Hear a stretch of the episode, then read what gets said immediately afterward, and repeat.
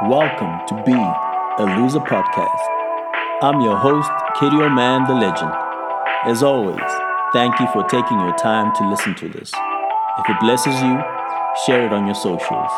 Okay, now that we got that out of the way, I hope you're ready to be challenged and encouraged. Enjoy. Welcome, welcome to the fourth and final episode of our Killing Excuses series. Oh, it's gonna be a big one. I know I always say something like that, but I always mean it, guys. I always mean it. But yeah, today I just wanna look at probably the psychology that forces a lot of us to give up easily, to not even try. And it's this issue of looking down on ourselves um, where we think we're incapable, where we are able to list all our weaknesses, where we could write a thousand word thesis on all the reasons why I could never ever succeed. You see, we really like making excuses because we are scared of failing. You know what is more inevitable than failure is death. Because the truth is, we will all fail at something. We will all fail at something repeatedly. Success is great, but it is even sweeter when we achieve it despite all the failures and the weaknesses that we have. So I just want us to really think through what is some of the biggest reasons why we just don't get stuff done is that we're scared of failing. We look down on ourselves. We hear all the negativity around us and we believe it. We hear stories of people's success and we look at them as successful people and we always think success equals perfection, where they just look perfect and if I would try something right now, I could never do it perfectly. So, what's the point of even doing it? I get it. And I've been there and I'm sometimes even back there. Because you want to do something well and you want to do it excellently, but the excellence that we imagine, we, we, confuse it with perfection. So, if it's not perfect, it cannot be excellent. If it is not excellent, it cannot be appreciated. And if I don't start knowing that I may fail, then at least I would have saved myself the embarrassment of public failure. Those are big lies, guys. It's a big lie, it's a big sales pitch. In fact, I think a lot of people who create motivational talks. Like to make things sound so instant. That overnight they believed in themselves. And because they believed in themselves they they just went through all the dark times and then they made it. And then you look at yourself and you're like eh munna i i even suck at waking up on time. I press the snooze button repeatedly. I could never be this person. But change and progress is one step at a time. And that one step at a time, we started at different places. For some of us, we start on minus. For some of us, we start on zero. For some of us, we start on a hundred. Our situations are different, but the solution is often the same that we must just start part of taking action is taking risks. You may have big plans that sound great in theory, but you never plan on actually following through with them. So stop making excuses and take action. That action should remind you about goals. We need to just start. And when it comes to your weaknesses, you should be aware of them. It's so important to be aware of all the things you don't do well, all your weaknesses, all your vulnerabilities, um, because it's good. It's very easy to plan things poorly because you imagine yourself to be stronger than you actually are. You think too highly of yourself and then you fail, and then you blame other people, which I addressed in the previous episode.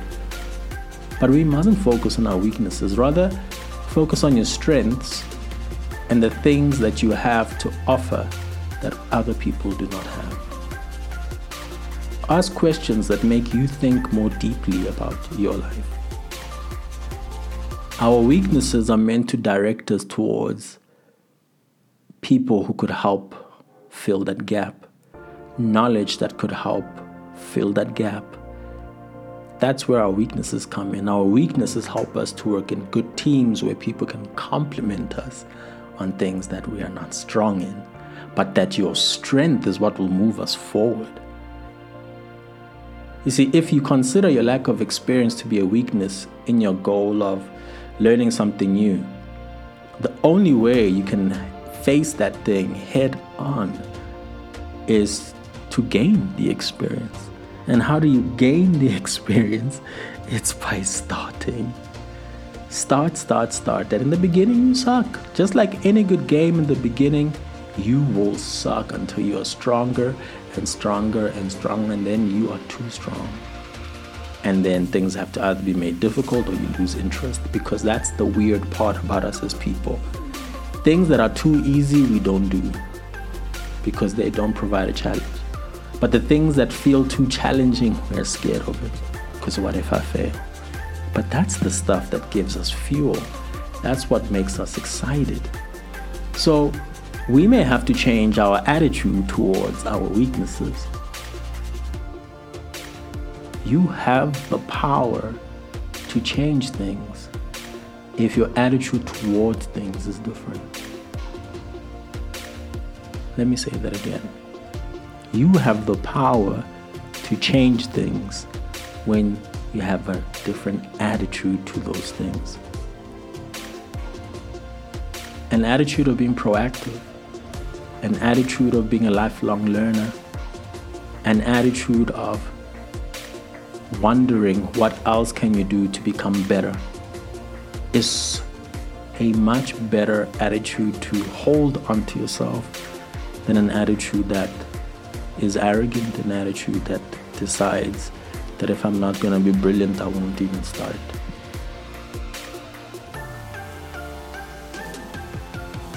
You see, accept your mistakes and know that other people are willing to accept your mistakes as well if you would own up to them.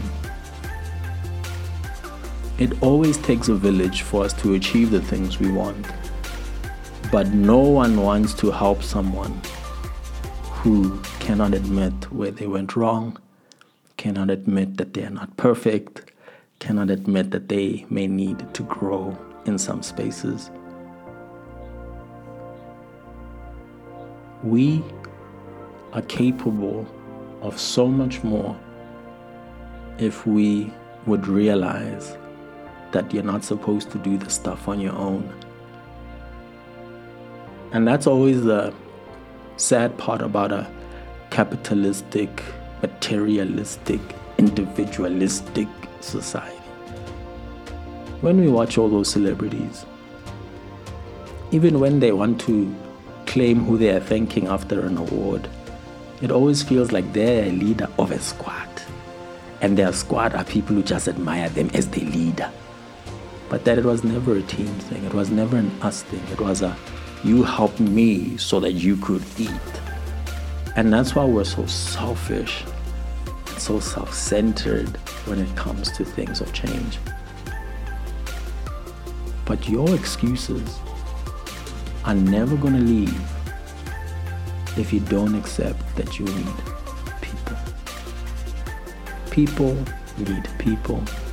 You need a people because you are not perfect your weaknesses need people. Your strengths will help other people. And lastly, your failures are good. I'll repeat that. Your failures are good, but they're only good if you use them for good. It's so, so crucial. If you're with someone who can only tell you how things will go wrong, you must take out a notebook and, and write it down and tell them, slow down, tell me everything. Every single thing you think could go wrong, tell me right now so that I can make a plan against it. Because I will succeed. And if you're not going to help me by giving me solutions to the problems, other than you telling me not to do it, I will find other people who have the strengths to complement my weaknesses, who have the experience that I may not have, because I will do this.